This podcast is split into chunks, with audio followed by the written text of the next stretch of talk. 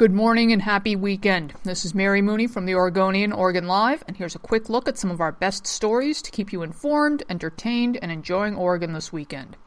One of the most spectacular public art events in Oregon is back for another year, bringing dozens of beautiful sand labyrinths to the southern coast.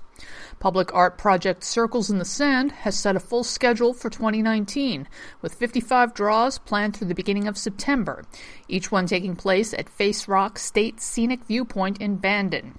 The project involves drawing a labyrinth in the hard sand of low tide before inviting the gathered crowds to walk the snaking paths, creating a unique public space for meditation and introspection.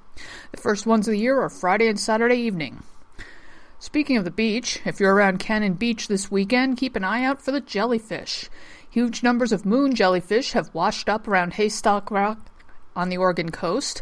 Apparently, it's not unusual for the jellies to wash up after a winter storm or ocean upwelling, but marine biologists are urging beachgoers not to touch them. While moon jellies usually don't sting, another kind of jellyfish called the Pacific sea nettle does sting, sometimes even after it's dead. So be careful. And finally, the 2019 Rose City Classic Dog Show is underway at the Portland Expo Center. One of the biggest dog shows in the country, it includes representatives of almost all breeds and varieties. The show runs through Sunday and includes breed judging as well as agility, obedience, and rally trials. Admission is $10 per person or $20 per family. Parking is 10 bucks per vehicle. Can't make it but still need your dog fix? Head on over to OregonLive.com where we have a ton of adorable photos.